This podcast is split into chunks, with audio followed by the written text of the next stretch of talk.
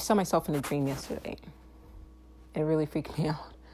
Um, I've often said that if I saw myself, like if I was walking down the street and I saw or I ran into my doppelganger, I would not be able to recognize myself because if you think about it, we only really see ourselves through screens, right? And in three, in, in two dimensions, right? So either you're going to see yourself in a recording or you're going to see yourself in a photo. It's always in two dimensions. And if you've noticed by looking at other people, people don't look the same in the pictures as they do in in real life. And so I kind of always had this understanding that if I were to ever encounter a being that looked exactly like me, I don't think that it would click for me that th- that was me, right? So I always kind of thought I had this sort of facial blindness. But last night I definitely saw myself and I was able to recognize myself in the dream. And um, it really, really freaked me out.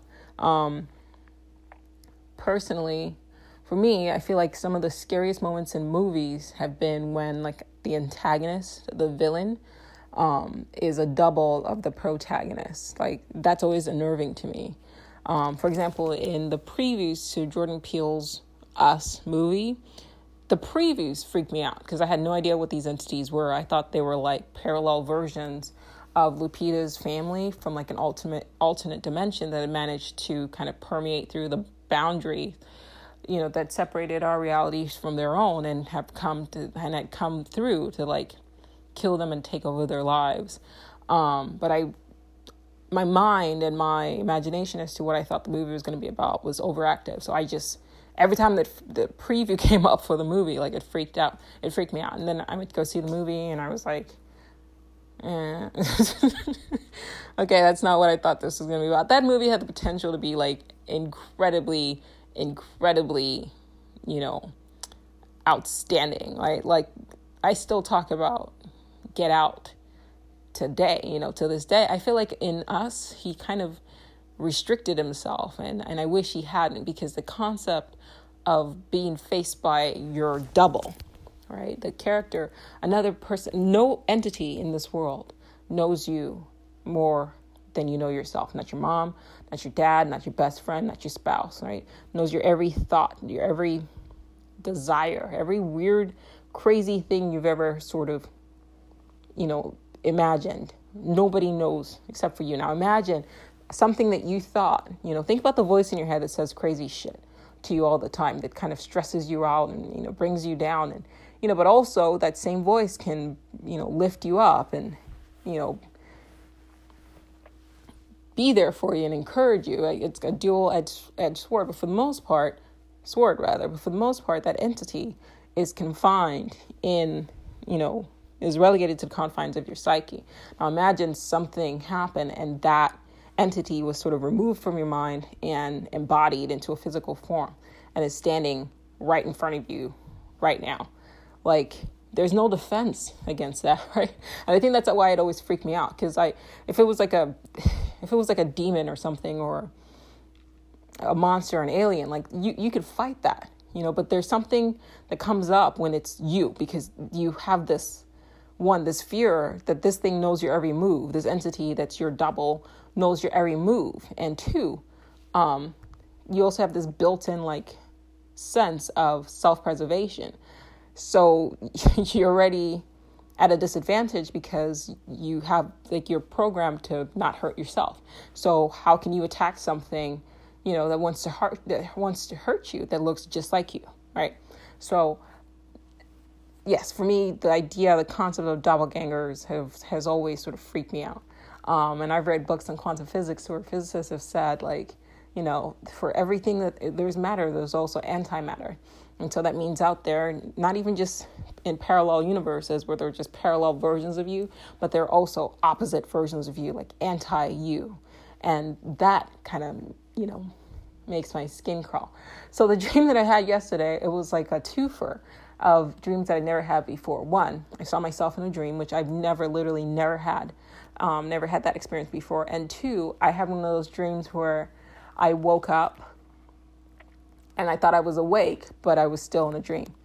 So it was like two for two uh, as far as new experiences were concerned. And what it was was my husband was getting ready to go for a fishing trip um, yesterday, uh, and um, and I, I I think I partially had been um, awoken uh, or partially awake because I heard him, you know, get up out of bed, go brush his teeth or whatever. It was like five o'clock in the morning. So I say last night, but it was technically, you know, uh, morning.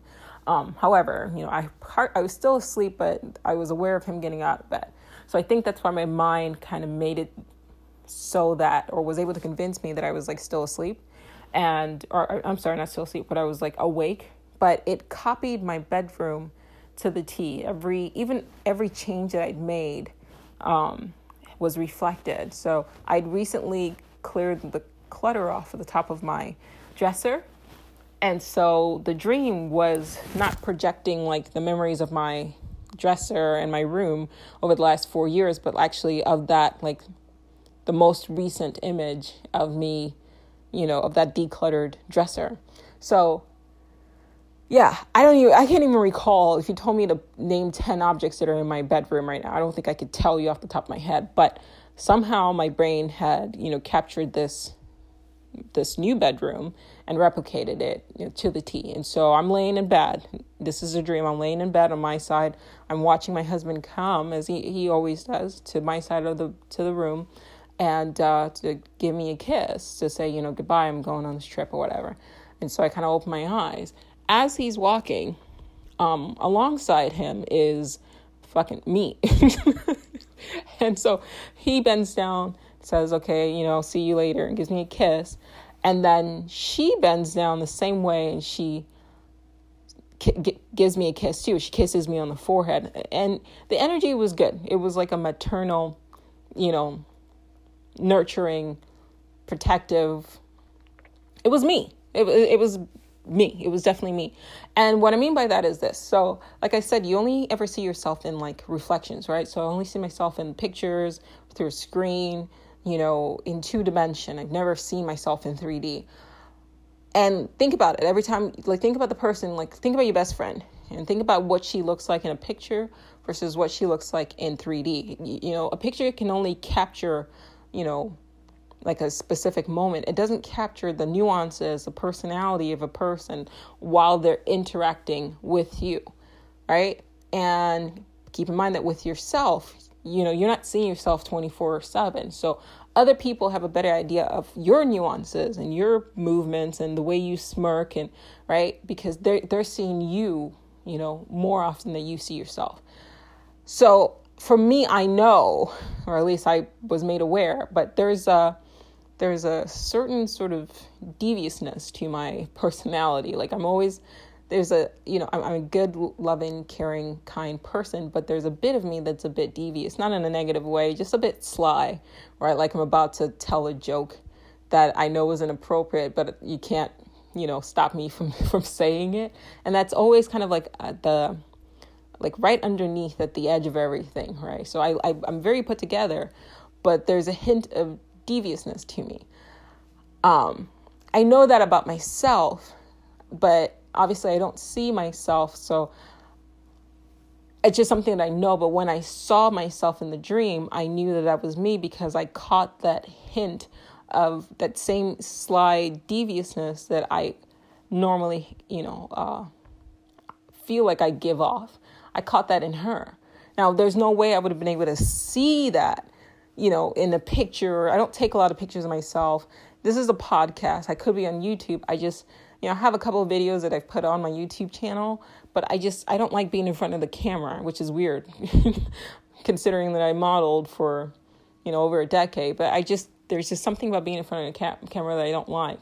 Um, and, and, and I don't watch, even on, on in the times that I've done videos and, and things like that, I, I won't go back and look at myself on camera but I was able to recognize that that wasn't just a copy of me. It was like the doppelganger in my dream, I should say, wasn't like a copy of me. It was like me to the T, and it presented itself in a way that a person outside of myself, like my husband, would have seen me, right? Or my daughter would have seen me. I was able to see myself the way other people saw me. And that wasn't something that I could glean from a video because I don't watch videos of myself, or glean from a photo because what I saw was something that you could only see when you're interacting with another human being, right? That when I, other people have seen that aspect of myself when they look at me, but I've never really seen myself like that in that way until last night. So that was very interesting. Um, and like I said, the whole energy was positive, thankfully, because that could have easily, that could have easily been a nightmare. Um, just because, like I said, like for me, of all the scary images that exist out there, um, what's the most unnerving to me is encountering a double. So that could have gone left field, and I'm glad that um, it didn't. But in the dream, I looked exactly the same as I did before I went to sleep. I was wearing my favorite, you know, baby pink Victoria's Secret pajamas. Um, I had my glasses on, my pink glasses on. I had my headscarf on, you know, the, you know, the night scarf that you, you know, lay your your hair down so it doesn't get all dry. You know, I had all that, my silk scarf on, um, everything. It was me to a T, plus that sly, sort of devious smirk or whatever. Like, it was all there. And it, now that I'm even talking about, it, I'm like, why was she smirking? Because like she knew that I was like, whoa, wait a minute. you know what I mean? Like it was like connecting with like a friend, but not really. But like the energy felt the energy felt kind of old, you know, or maybe just timeless. I'm not sure. Um, so yeah, but it, it does, the interaction does beg the question that if that was me, right, that I was looking at, it was also me that was in bed, right? And so it begs the question of the of the split self. So in previous episodes, I have mentioned the writings of Dr. V.S. Ramachandran, where he discusses the influence each hemisphere of your brain has on your body and your reality experience. And that's just on a physical level.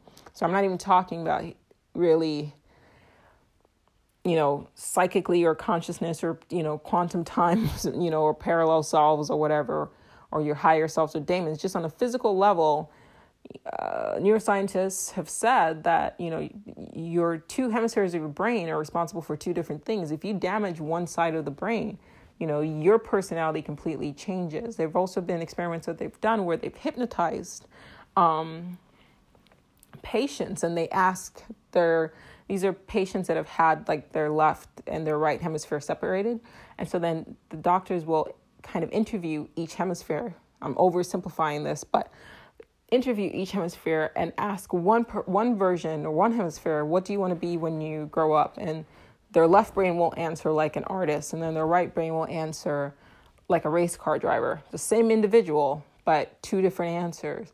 And the conclusion is that there is this silent observer self. I think it's in your left, I believe it's your left hemisphere. Um, that it's a whole different person versus your right hemisphere, which is the one that does more of the um, talking. Um, so that's just on a physical level. The neuroscientists are straight up admitting that yeah, there's two personalities. Each individual's each individual has two personalities contained in one uh, body. Okay. And then I've also mentioned the writings of Dr. Uh, Anthony Peake in his numerous, numerous examples in all of his books from the daemon to is there life after death to labyrinth of time where he does a great great job of giving you know countless countless examples of people who have communicated with their future selves or seen their future selves there have been instances of people who were hypnotized and were able to travel back in time through their own memories and become their own daemon of their past selves believe it or not. So I would, you know, recommend that you check out his writings. And then you also have in the writings of P.D. Ouspensky and Gurdjieff, who they've stressed in their writings repeatedly that a human being is not one entity, but many selves, many eyes contained in one. So let's just roll roll on the premise and just accept as you're listening to this that it's the person you see looking in the mirror is not just you. There's like at the very least two entities And you could split it and say left brain, right brain if you want to just focus on the material aspect and the brain, or you can split it as higher self, lower self, um, or uh, consciousness and physical form. Um, I think the Hindus have words for it as well. I can't think of the names right now, but they also said like there's the body and then there's this, this consciousness that controls the body or the body controls the consciousness, right? And the the whole idea is self mastery. You have to control the beast, you have to tame the machine, etc., etc. So over and over again, we're basically taught that man is not one mankind, humankind is not one entity. Um, at the very least, it's two and some have said that you contain a multitude. Um, and of course, as you guys have, you know, my regular listeners know, I've, in my own personal experience, I've increasingly felt as though my future self has been influencing, directing my choices, and that I've been getting revelations from and more or less communicating non-verbally through a, you know synchronistic events um, that I've been sort of communicating with my future self. I've explicitly just come out and said that, and I've chronicled that phenomenon um, on this very podcast. So, um, I don't think that my sudden ability to see my my doppelganger in my dreams happened by chance. I think I think it was strongly correlated with the mushroom trip that I had mentioned and talked about um, two episodes ago. Um, and I had this, I'd taken, I think it was 0.8 grams of some, some mushrooms, some quote magic mushrooms last Wednesday. And, um, and I shared my experience on the podcast. Um, and I think it, it definitely did something to my brain. It changed something in my brain. And, um, and I talked about it two, two episodes ago, but I wanted to kind of, uh, update my listeners on on how it's been over the past week um, since trying uh, the psychedelics for the first time. Um, I believe in this podcast as well as the Dark Oracle's Guide to the Multiverse, my other podcast. Um, I discussed the concept of everybody, of everything rather, everything having a cost. Everything costs. Um, I cited a quote on um, from Montaigne, Montaigne, Montaigne, I never know how to pronounce his name, M O N T A I G N E, who wrote, The gods sell us every good they give us. That is to say, they give us nothing pure and perfect, nothing we do not buy at the cost of some evil. Nothing we do not buy at the cost of some evil. The gods sell us every good they give us at the cost of some evil. So, everything has a cost. And I talked about that on my mushroom trip episode as well. That was two episodes ago um, about how while I was on the mushrooms, I felt incredibly good, like incredibly good, and for hours, like literally six hours of just full body orgasms, which kind of led me to conclude that I don't think that if I were to do mushrooms again, that I would take such a high dose, which was a high dose for me um, because I felt, especially while I was high, like in the back of my mind, I knew that with every peak um, that I was kind of engaged in, every thrust up, right, just feeling incredibly high, right, I was going to have to pay for that with an inevitable crash. Um, and up until I used the mushrooms, it, I, it had been my conscious practice to seek to avoid extremes. So, avoid extreme highs and avoid extreme lows and just to maintain a sense of balance and equilibrium right? Um, which once i kind of got on the mushrooms i was i was out of balance. And while i was it felt really good it was like too extreme on one end. And i knew that obviously when a pendulum swings one direction it has to kind of swing back. And this past week has been me paying for those six hours of extreme bliss and motivation and, you know, thinking very quickly. Um, I have swung in the opposite direction, and this week have been has been, you know, I've been sluggish and I've lacked motivation, and my thinking has been fuzzy. I've been irritable and short tempered. Um, yeah, and all all of the above. Um, it's why I haven't actually been putting out as much episodes since last Wednesday. In fact, the episode I put up yesterday was an episode that I recorded late May, right around when the riots had happened, but then I decided not to publish it, you know, out of respect for what was going on in the country. Um, but the reason why I posted that episode was because like every time I would sit down and try to record a podcast, I literally felt this haze of like self doubt and self criticism and self judgment as to whether or not my podcast made sense, if I was making a difference, if people even found what I was saying like to like helpful, or if I just sound like a the insane ravings of an you know of a crazy person. I, I really haven't struggled with those feelings before. In fact, pre mushroom trips, I'd gotten a handle on those feelings. Um, I should not no, I shouldn't say I never had those feelings before. I have, but I had really, before the mushroom trip, I had really gotten a handle on those feelings of doubt and self criticism. And I resigned myself to just saying, yo, this is your truth, right? Speak your truth and damn the noise. Just put it out there, you know, just somewhere out there, you know, that you're you're putting the message out there, somewhere out there, someone's gonna hear what you're saying and connect with it. And damn everything else. And that's how I started to operate. In fact, some of my long term listeners um, will attest to this fact because on some episode, I actually battled these sort of demons on air.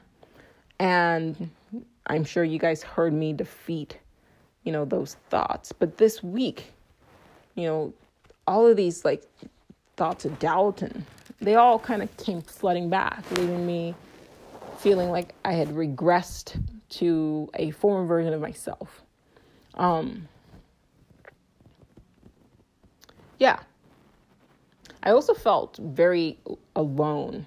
Like the, over the past week, I, at my lowest, I felt, I felt I should say that, I felt like I, like my future self, you know, the my higher self, my daemon, had sort of abandoned me, right? Um, because I, I, I guess I had this feeling that by taking the mushrooms, I changed something in my brain that had caused me to lose my ability to communicate with my future self, with her. And obviously, this was a falsehood. And that dream that I had last night was like sort of a confirmation that, you know, she was still there. Um, maybe not, you know, where I could hear, like auditory or through synchronicity, um, but I was able to see her um, as well. Um, but this week was tough. I mean, absolutely tough. Um, I felt disconnected, like I said. I felt down. I felt alone. And I felt, most importantly, like I was back to my pre conscious self. Except something was different this time. So all of those feelings were not true. I, I looking back, I still had synchronistic events happening. Like I would, I still, maybe not recording on the podcast, but for sure text messages to my friends. Like I would say stuff to my cousin, for example, and then I would go and buy a book, and then the book would say exactly what I just said to him. Then I would send him a clip. Hey, this is happening again, or I'll call something, and then he he would say, Hey, you called this. So all of that was still happening. Nothing had changed. Um, I was still being led more or less, but I just, it was like I didn't believe what was happening, and, and my mind just chose to believe that I was back to this pre conscious, lower vibrational, you know, disconnected from my higher self. Uh, self.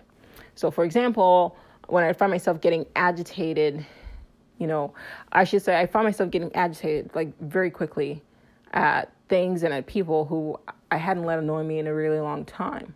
But here's the difference though. Remember I said that there was like there's a it was a falsehood. So my past self, when things would agitate me, I would just react. Um, however, even during this week, even though I was more short tempered and easily annoyed and, you know, grouchy, for lack of a better word, there was something else there with me that was stronger stronger than a logical practice of non-reactivity right that made me pause. It still prompted me before, like, I would feel the annoyance, but I would still pause before speaking. And it wasn't like a logical knowledge of, okay, just pause. Like, it wasn't mechanical, right? Which it had been pre mushrooms. Like, somebody would annoy me. I, have, I had more or less trained myself to just pause before speaking or smile, you know, instead of being annoyed. this was something else. This is more like a like a force that was getting me to slow down my reactions, not mechanically, but more intuitively. Like it it become it had become sort of a part of me and part of my reactions, so to speak. I don't know if I'm explaining that well enough, but it's because I, I don't know how I could say that I was grouchy but yet still conscious at the same time. The only thing I could I could say is like my left side was grouchy, but my right side would temper that grouchiness and slow down my reactions just enough to to you know put myself in other people's shoes and to have empathy and compassion for them. Now in the past before mushrooms, it was me like logically saying pause, don't react, count to three. Well, I lost the ability to do that mechanically, logically, but those same reactions were there, but they were more like innate. So even though I was feeling agitated, and I'm moving my left hand as I'm talking about this, even though I was feeling ag- agitated and short tempered, um, I was still able to even like my vibe was was super negative. Like people around me, my husband kept asking, like, "Are you okay?" Because I was giving off like really like negative vibes, and um, but I was still able to maintain a lockstep of non-reactivity and kind of holding myself together. And it wasn't mechanical this time, but it actually felt more natural, right? Um, yeah, I hope that makes sense. So, um, so I guess I could say I was my old grouchy self, my old pre-meditation, pre-reading, pre-quote woke self, while simultaneously being tempered by my post-meditation, post-erudite, post-fasting, post-spiritual self. But that post-self felt more a part of my entire being, like a yin and yang, as opposed to just me mechanically trying to control my reactions. I guess you could say that after the mushroom trip, my old unconscious habits were re-triggered and reactivated, but my conscious my consciousness and my awareness were sort of amplified or became more cohesive, a more a cohesive part of of me, right? It became those sort of things that I'd practiced and worked on, and I, you know, gleaned through medica- meditation and fasting and things like that, became more a, a part of my nature. I, I repeated it like 15 times. I think I think you guys know what I mean. Um, I've never before truly felt like two people in one body as much as I felt this past week. Like I literally feel dual. I have felt very dual, and um, I will say this that as the days have moved further away from the day of imbibing those mushrooms, I've become more balanced, more cohesive, um, less reactive. And I'm starting to slowly feel like my old pre mushroom, more conscious and more balanced self again. So basically, I swung left on the mushrooms and was like feeling super high.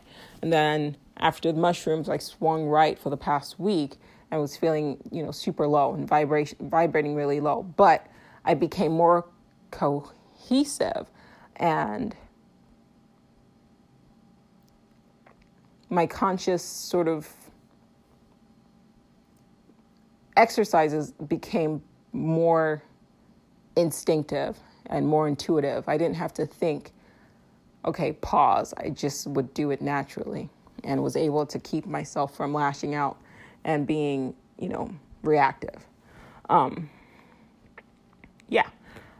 so you're probably wondering if what I've experienced this week would be considered a quote side effect of psychedelics.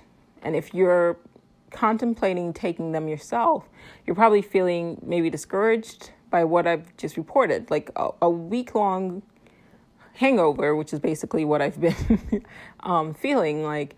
Um, it's probably not what everybody wants to hear. I'm, I'm not telling you this to discourage you. Um, it's not my, intention to scare you off of psychedelics. Is that something you want to, you know, try? I think, you know, do your research. Um, it is, I should say, um, not legal. So just bear that in mind.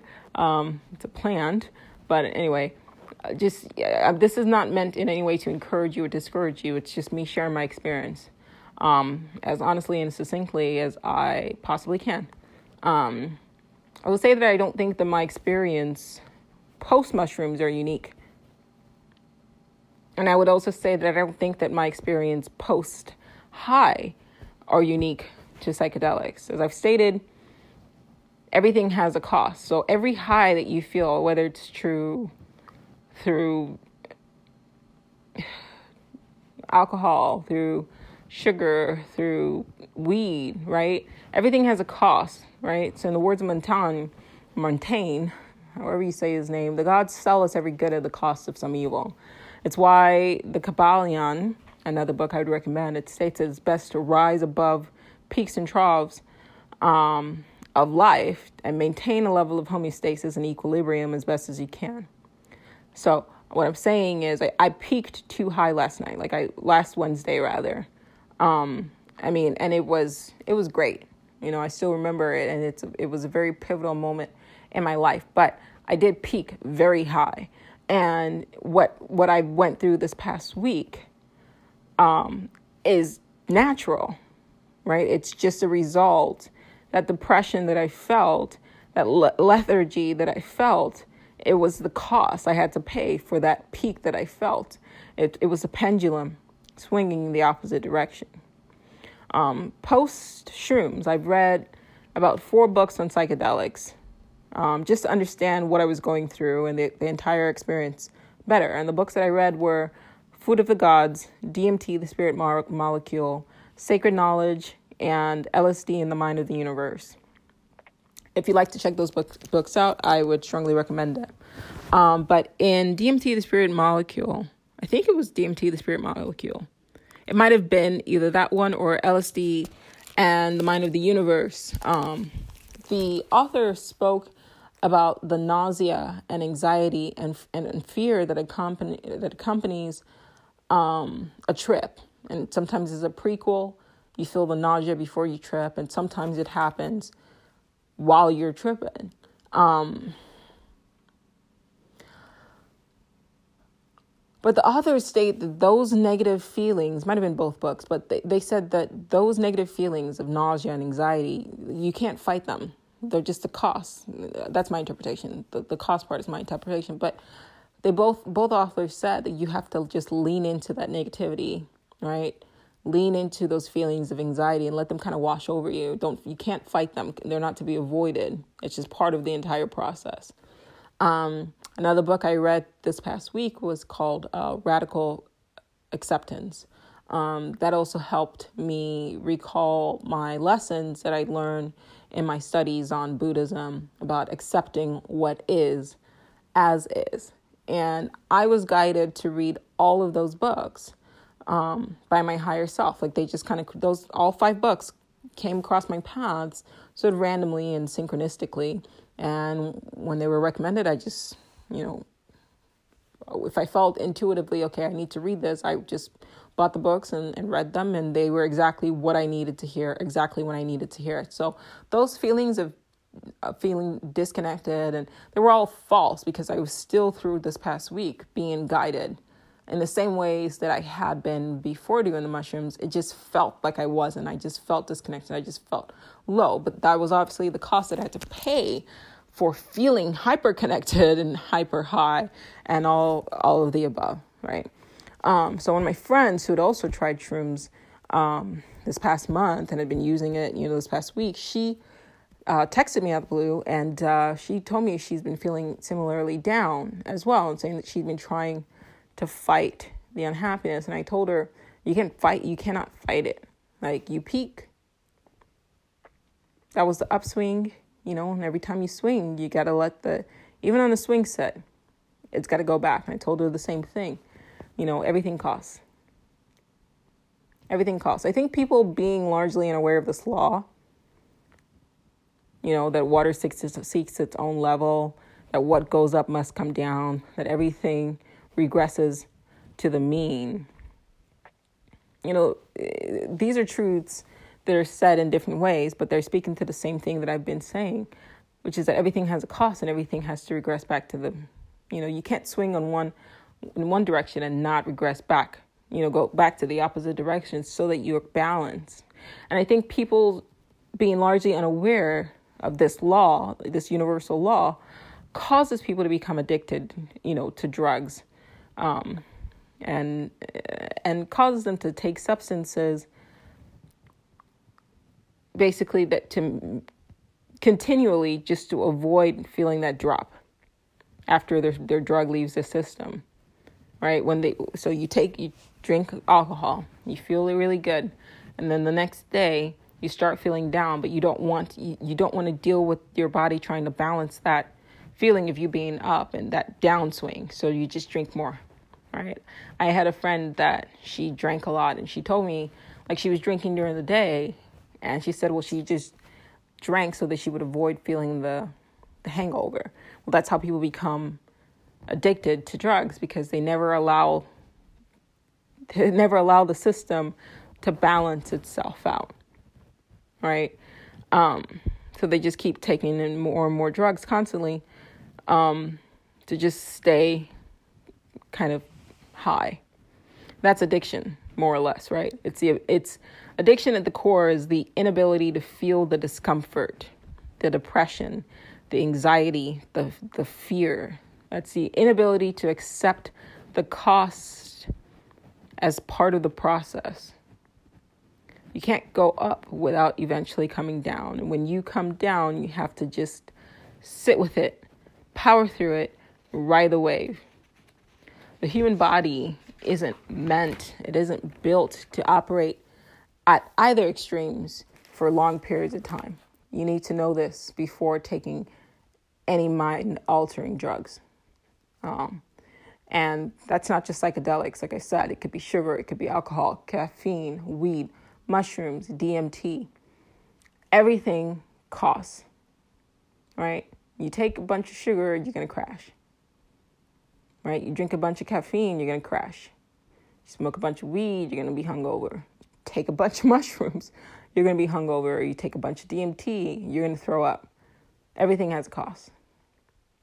You need to know this going in right? So that you can adequately be prepared for it and accept it as an inevitable consequence of being high. This is why I've suggested, and I suggested in a previous episode, and I'm suggesting it again, that if you are going to take mushrooms, it's best to just take small, small microdoses. In my opinion, at least, you know, that's my opinion. I'm not telling you to try mushrooms, but what I would say is, at least for me, I if I were to do this again, I'm trying to dance around uh, legalities or whatever, but um, I would just take small, small, small doses so that I can avoid becoming extremely high, so that I don't have to pay for that high feeling with you know the inevitable drop. So anyway, um, this brings me back to the duality of the self. I know some of you listening might have a hard time accepting when I talk about communicating with my future self. It's not my place to convince you that I'm right, um, it's just to provide my thought. But think of it like this a seed contains within it all of the data that will allow it to become all versions of its one self, right? So you have a seed, and in that seed, it has information, has data stored in stored in it. The seedling self, the plant self, and the inevitable tree self. So that's its past, which is a seed. It has its present if it becomes a seedling, And then you have the future, which is the tree, and it's all contained in that seed.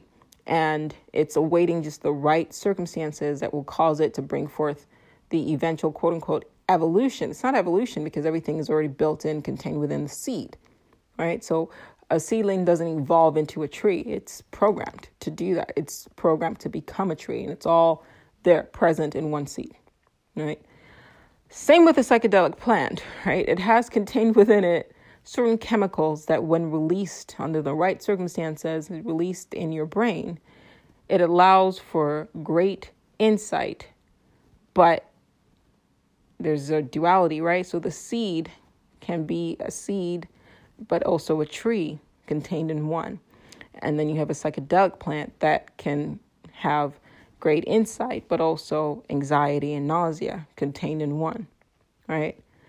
A day contains within itself a morning and a night, and a solid body casts a non corporeal shadow. In fact, that solid body is comprised, comprised mostly of empty space. If you go and you look at your baby pictures, you'll see in your face all of the faces that you've had. Just in that baby picture, you'll see all the faces that you've worn up until the age you are now. All of those faces were stored in your body's DNA, like a seed. And everything that you will become is stored, is inscribed in your DNA, in your DNA. And that quote junk DNA, that's language, that's code. It's not junk. It's just scientists call it junk because they don't fucking understand it. It's not junk. It, it's it's code. It's a message, and it contains everything in it that you will be. Like a seed contains in it, the tree. Right, and just as all of your memories, both past and future, are stored in your brain your brain is the seed. And then your consciousness can now access all of those memories, right? The past, present, and future memories all stored in your brain. Your consciousness can access all of that under the right circumstances.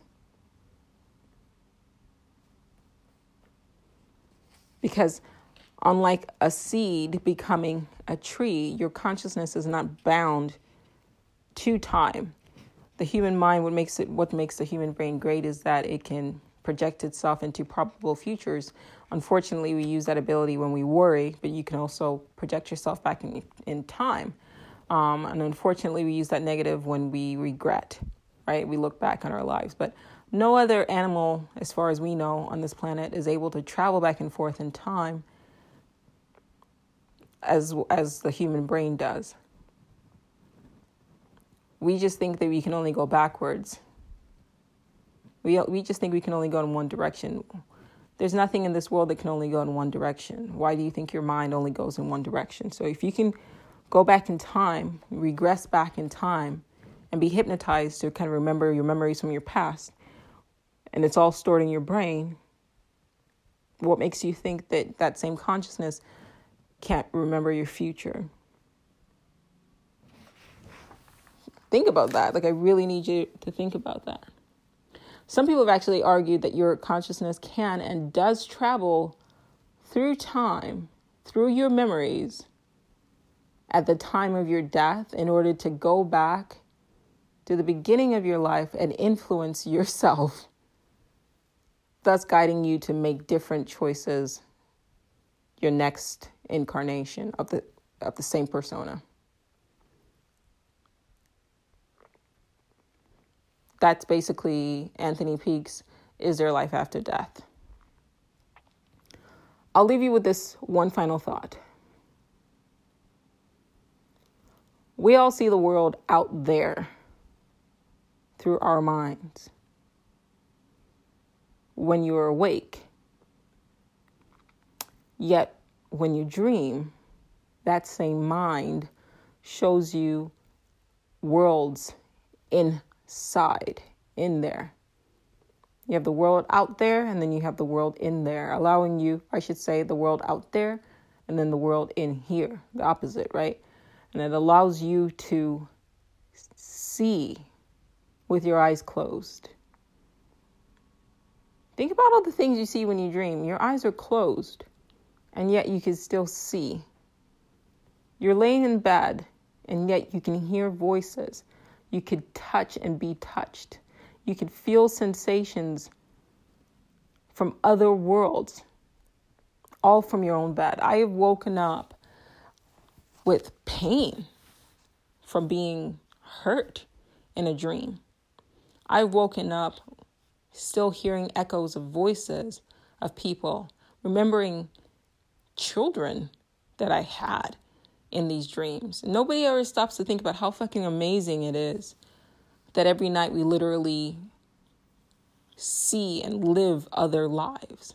You know, we're we're so programmed in this world by our scientists who because they can't understand something or they can't put a neat little bow on something and a nice explanation on something, they just say it's nothing, it's a hallucination, it's just a dream, it's just a fragment, blah blah blah, whatever. No, it's not. If it's I mean the audacity. You have shamans you know, shamans from for millennia who underst- have a better understanding of what goes on in our psyche than our actual scientists and neurologists do. But we're told to ignore their cultural observations because they're non European or non lettered or don't have degrees. But they're more experienced. They understand the inner psyche. You have shamans go in through meditation, through self induced trances. They're able to go back in within themselves and communicate with plants, communicate with that. That's how, for example, ayahuasca the recipe for ayahuasca, it was like a combination of two plants. They were able to get this information. And when Western scientists asked them how did they figure out these two plants combined together made it so that the DMT was able to be absorbed rather than, you know, broken down, they straight up said the plants told us. And of course, scientists dismiss it.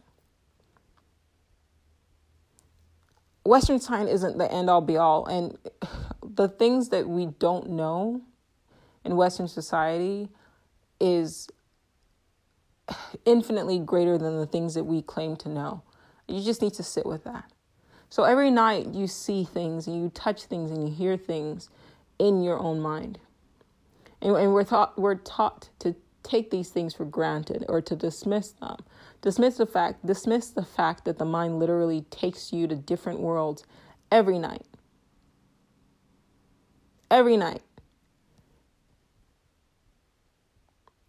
Don't scoff at the thought of you traveling through your own timeline using your own brain, the same brain that you've had as a child, is the same brain you're going to have, you know, as you get close to death. It's the same brain, and time isn't real. It's just, it's an illusion. It's the same brain, it's the same mind, rather. So why wouldn't you be able to influence your own self utilizing the same brain that you have now and have had and will have if time is an illusion? Your future self exists right now. Think of your brain as what I imagine the future of television will be like an interactive, choose your own destiny sort of storyline like Black Mirror's Bandersnatch, but way more complex and on a quantum multidimensional wavelength. All possible choices are pre recorded and uploaded into your brain. You then run the storyline and make choices as the story prods on, your life story prods on. A sort of de- deterministic free will, if you will. And at any point, you can rewind and go back through your memories and make different choices. Maybe it was my future self I saw in the dream telling me or showing me that she was still around and that she would eventually return when at the same time my husband returned from his fishing trip. His trip was a great source of anxiety for me as I was plagued with fears and anxieties and worry. You know, he's going out to sea, you know, in waters that were kind of rough and, you know, given everything that's happening right now, I, I had a lot of anxiety around that. And I was worried all day. I'm not used to not hearing from him all day. I've never, he's never, at least not while he's been with me, ever gone out to sea. So the day that he went on the trip, I was really anxious. And I kind of wonder if my higher self was also trying to, or my future self, or whatever you want to call it, was also letting me know she was going with him to make sure that he was going to be safe because they walked in tandem together, which is pretty dope. Um, but it, but I had to sit in those feelings of anxiety. I had to shine the light of my consciousness on it. I had to observe. I had to make myself observe how I felt and how I wanted to react. I had to sit and watch the emotions of worry and anxiety and all the accompanying thoughts penetrate my mind. But in the past, I would have tried to fight those feelings. And instead of trying to fight those feelings, I just accepted them as natural.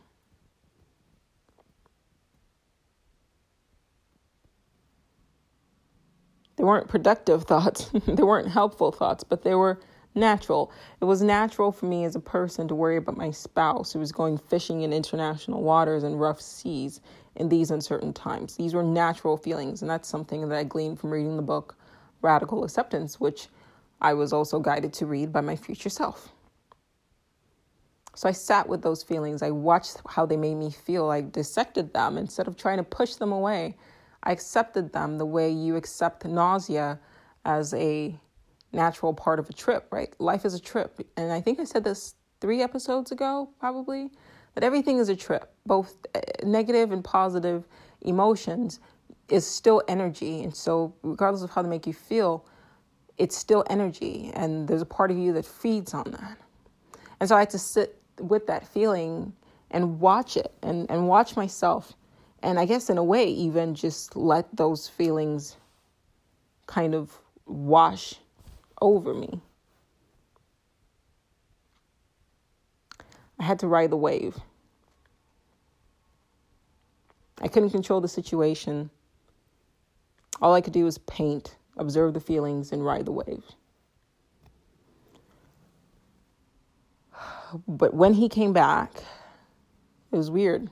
As soon as he came back, the depression that I had felt this past week lifted and today I no longer feel disconnected from my higher self. So the dream was multifaceted, multi layered, and it was a strangely prophetic dream. It could be taken, you know, in, in many ways. It could be taken as, you know, my future self was going with him to make sure he was going to be, you know, he was okay. But also that I was going to come back. I was going to become more of myself, my old, my, my, I guess my conscious self, my less depressed, more balanced self would return at the exact same time that he came back from his trip. So yeah, I just wanted to share that with you guys. Um, I, am back to to me, and um, yeah, I'm looking forward to you know, new discoveries, new insights, and sharing these thoughts with you. Um, as always, thanks for listening.